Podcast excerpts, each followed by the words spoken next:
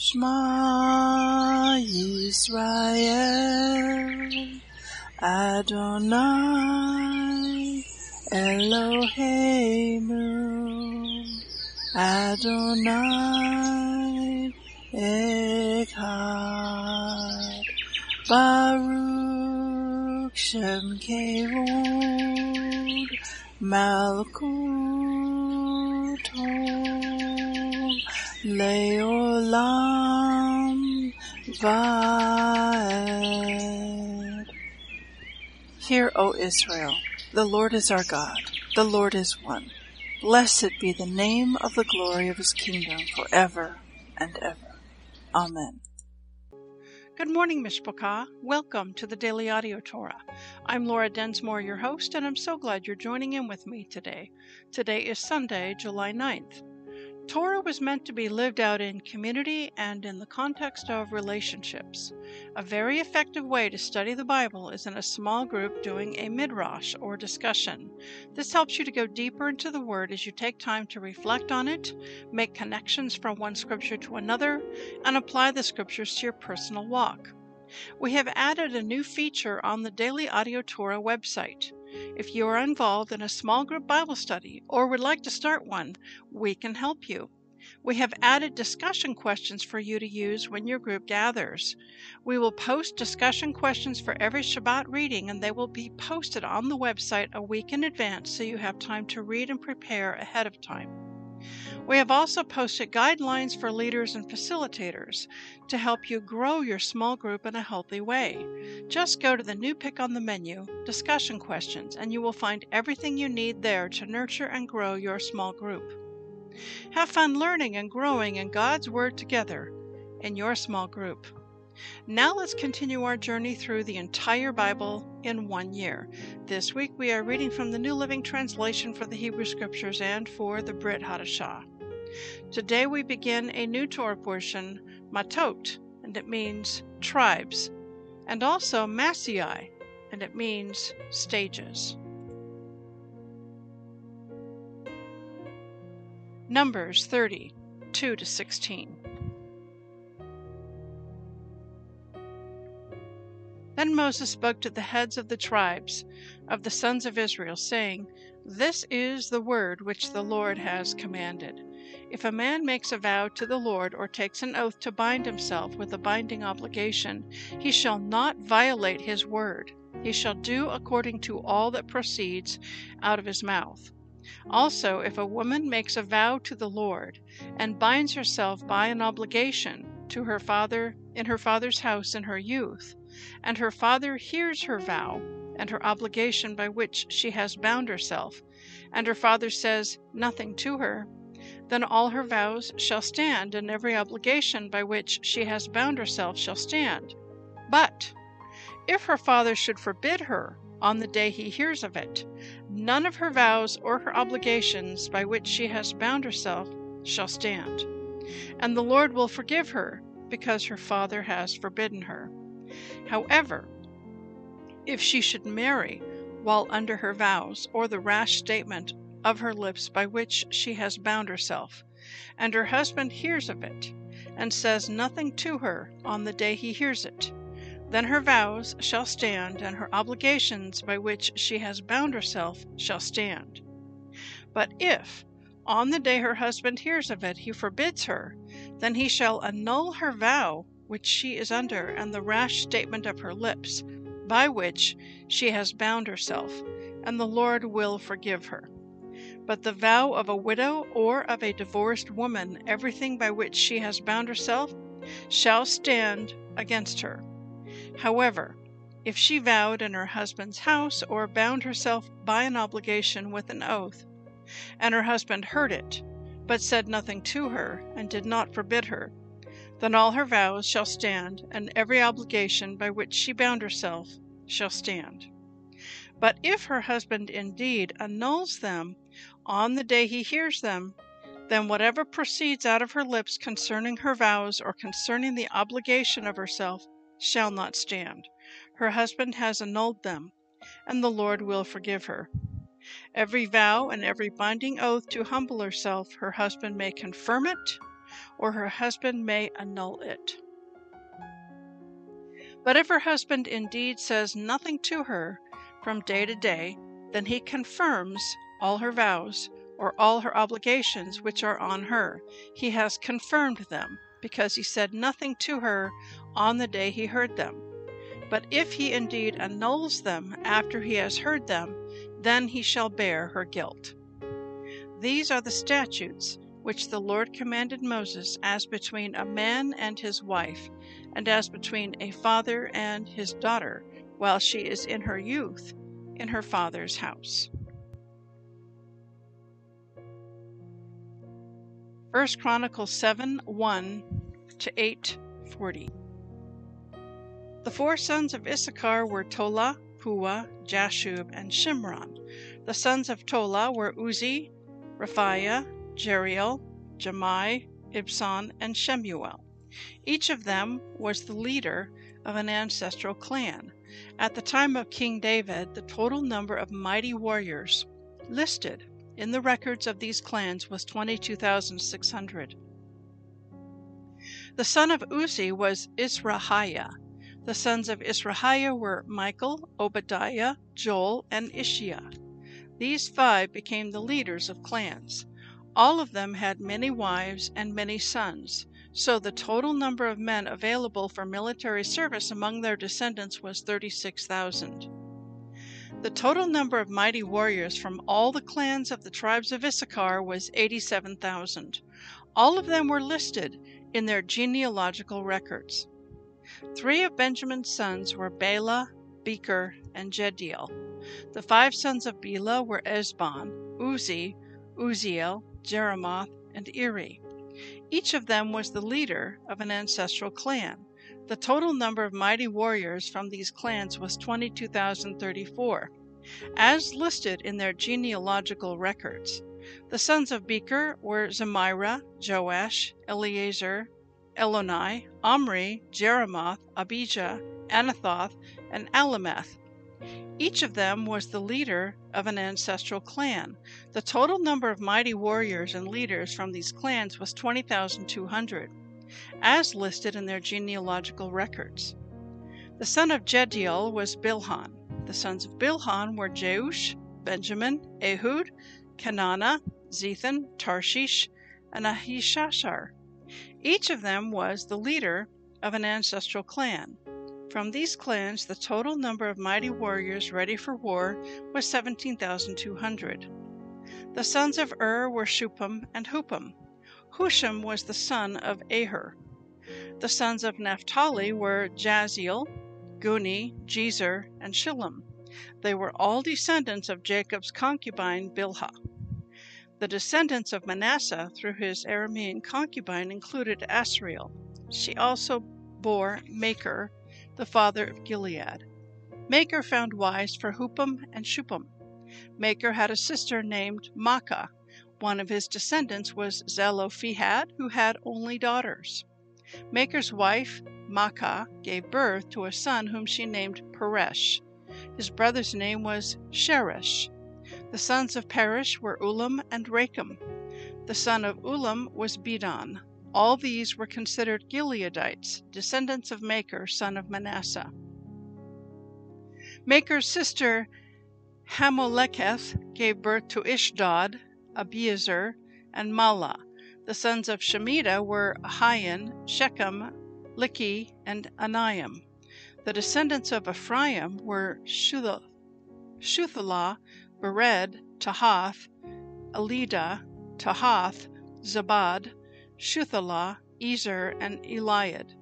These two were killed trying to steal livestock from the local farmers near Gath. Their father Ephraim mourned for them a long time, and his relatives came to comfort him. Afterward, Ephraim slept with his wife, and she became pregnant and gave birth to a son. Ephraim named him Beriah because of the tragedy his father, his family, had suffered.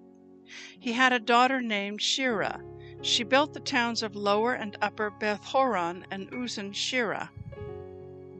The descendants of Ephraim included Repha, Resheph, Tela, Tahan, Ladan, Amihud, Elishama, Nun, and Joshua. The descendants of Ephraim lived in the territory that included Bethel and its surrounding towns to the south, Naaran to the east, Gezer and its villages to the west, and Shechem and its surrounding villages to the north, as far as Ayyah and its towns. Along the border of Manasseh were the towns of Bethshan, Taanach, Megiddo, Dor, and their surrounding villages. The descendants of Joseph, son of Israel, lived in these towns. The sons of Asher were Imnah, Ishva, Ishvi, and Beriah. They had a sister named Sarah. The sons of Beriah were Heber and Malchiel, the father of Birzaith. The sons of Heber were Japhlet, Shomer, and Hotham. They had a sister named Shua. The sons of Japhlet were Pesach, Bimhal, and Ashvath. The sons of Shomer were Ahi, Roga, Hubah, and Aram. The sons of his brother Helam were Zophah, Imnah, Shelesh, and Amal. The sons of Zophah were Sua, Harnepher, Shual, Beri, Imrah, Bezer, Hod, Shama, Shilshah, Ithran, and Bera. The sons of Jether were Jephunneh, Pispah, and Arah. The sons of Ulah were Arah, Haniel, and Raziah. Each of these descendants of Asher was the head of an ancestral clan. They were all select men, mighty warriors, and outstanding leaders. The total number of men available for military service was 26,000, as listed in their genealogical records. Benjamin's first son was Bela, the second was Ashbel, the third was Ahara, the fourth was Nohah, and the fifth was Rapha. The sons of Bela were Adar, Gera, Abihud, Abishua, Naaman, Ahoah, Gera, Shaphunan, and Huram. The sons of Ehud, leaders of the clans living at Geba, were exiled to Manahath. Ehud's sons were Naaman, Ahijah, and Gera.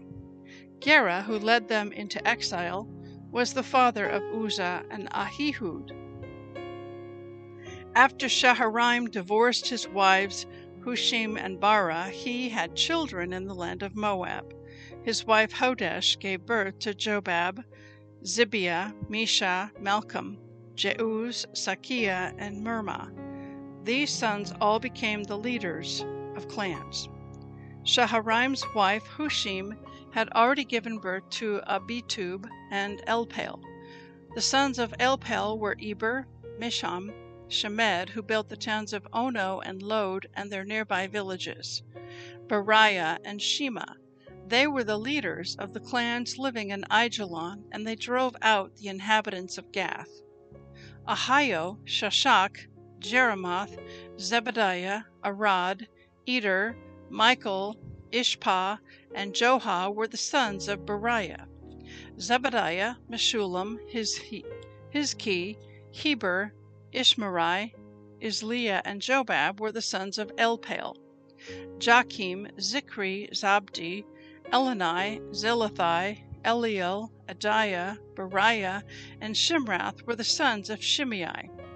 Ishpan, Eber, Eliel, Abdon, Zichri, Hanan, Hananiah, Elam, Anthothijah, Ipdiah, and Penuel were the sons of Shashak. Shamsharai, Shehariah, Athaliah, Jashariah, Elijah, and Zichri were the sons of Jeroham. These were the leaders of the ancestral clans. They were listed in their genealogical records and they all lived in Jerusalem. Jael, the father of Gibeon, lived in the town of Gibeon. His wife's name was Maacah, and his oldest son was named Abdon. Jael's other sons were Zur, Kish, Baal, Ner, Nadab, Gedor, Ahio, Zechariah, and Mikloth, who was the father of Shimeam. All these families lived near each other in Jerusalem. Ner was the father of Kish. Kish was the father of Saul. Saul was the father of Jonathan, Malchishua, Abinadab, and Eshbaal. Jonathan was the father of Meribbaal. Meribbaal was the father of Micah. Micah was the father of Pithon, Melech, Tariah, and Ahaz. Ahaz was the father of Jada. Jada was the father of Alemeth, Azmaveth, and Zimri. Zimri was the father of Moza. Moza was the father of Beniah. Beniah was the father of Rephaiah. Rephaiah was the father of Elisah. Elisah was the father of Azel. Azel had six sons Azrikam, Bokeru, Ishmael, Shariah, Obadiah, and Hanan. These were the sons of Azel. Azel's brother Eshek had three sons. The first was Ulam, the second was Jeush, and the third was Eliphelet. Ulam's sons were all mighty warriors and expert archers.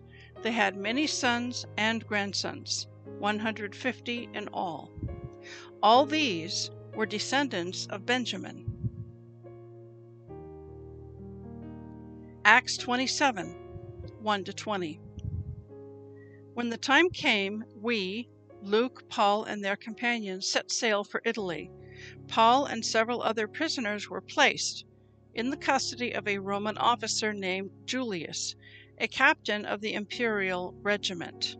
Aristarchus, a Macedonian from Thessalonica, was also with us. We left on a ship whose home port was Adramyttium on the northwest coast of the province of Asia. It was scheduled to make several stops at ports along the coast of the province. The next day, when we docked at Sidon, Julius was very kind to Paul and let, let him go ashore to visit with friends so they could provide for his needs. Putting out to sea from there, we encountered strong headwinds that made it difficult to keep the ship on course, so we sailed north of Cyprus between the island and the mainland. Keeping to the open sea, we passed along the coast of Cilicia and Pamphylia, landing at Myra in the province of Lycia. There, the commanding officer found an Egyptian ship from Alexandria that was bound for Italy, and he put us on board. We had several days of slow sailing, and after great difficulty, we finally neared Cnidus but the wind was against us, so we sailed across to Crete, and along the sheltered coast of the island past the Cape of Salmone. We struggled along the coast with great difficulty and finally arrived at Fair Havens near the town of Lasea. We had lost a lot of time.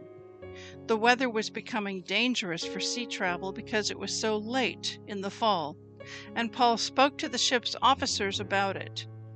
Men, he said, I believe there is trouble ahead of us if we go on shipwreck, loss of cargo, and danger to our lives as well. But the officer in charge of the prisoners listened more to the ship's captain and the owner than to Paul. And since Fair Havens was an exposed harbor, a poor place to spend the winter, most of the crew wanted to go on to Phoenix, farther up the coast of Crete, and spend the winter there. Phoenix was a good harbor with only a southwest and northwest exposure. When a light wind began blowing from the south, the sailors thought they could make it, so they pulled up anchor and sailed close to the shore of Crete. But the weather changed abruptly, and a wind of typhoon strength, called a northeaster, burst across the island and blew us out to sea. The sailors couldn't turn the ship into the wind, so they gave up and let it run before the gale. We sailed along the sheltered side of a small island named Cauda, where with great difficulty we hoisted aboard the lifeboat, being towed behind us. Then the sailors bound ropes around the hull of the ship to strengthen it. They were afraid of being driven across to the sandbars of Syrtis off the African coast. So they lowered the sea anchor to slow the ship and were driven before the wind. The next day, as gale force winds continued to batter the ship, the crew began throwing the cargo overboard. The following day, they even took some of the ship's gear and threw it overboard. The terrible storm raged for many days, blotting out the sun and stars until at last all hope was gone. Psalm 7 1 to 17. I come to you for protection, O Lord my God. Save me from my persecutors. Rescue me. If you don't, they will maul me like a lion, tearing me to pieces with no one to rescue me. O Lord my God, if I have done wrong or am guilty of injustice, if I have betrayed a friend or plundered my enemy without cause, then let my enemies capture me. Let them trample me into the ground and drag my honor in the dust. Arise, O Lord, in anger. Stand up against the fury of my enemies. Wake up, my God, and bring justice. Gather the nations before you. Rule over them from on high. The Lord judges the nations. Declare me righteous, O Yahweh, for I am innocent, O Most High. End the evil of those who are wicked and defend the righteous. For you look deep within the mind and heart, O righteous God. God is my shield, saving those whose hearts are true and right. God is an honest judge. He is angry with the wicked every day. If a person does not repent, God will sharpen his sword. He will bend and string his bow. He will prepare his deadly weapons and shoot his flaming arrows. The wicked conceive evil. They are pregnant with trouble and give birth to lies. They dig a deep pit to trap others and then fall into it themselves. The trouble they make for others backfires on them. The violence they plan falls on their own heads. I will thank the Lord because he is just. I will sing praise to the name of the Lord Most High.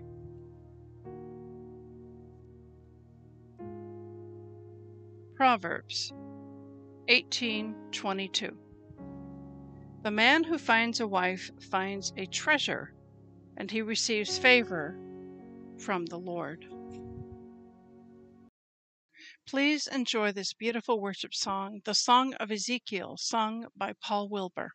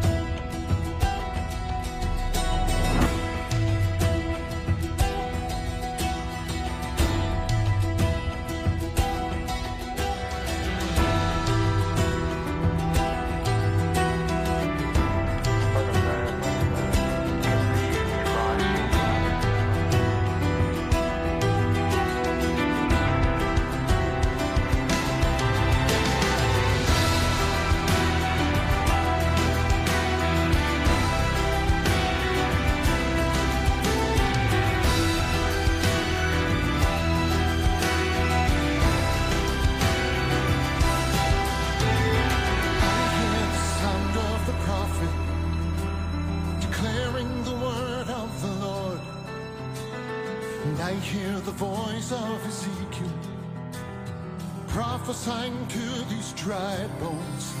Live again, live again. Those who are sleeping, those in the grave,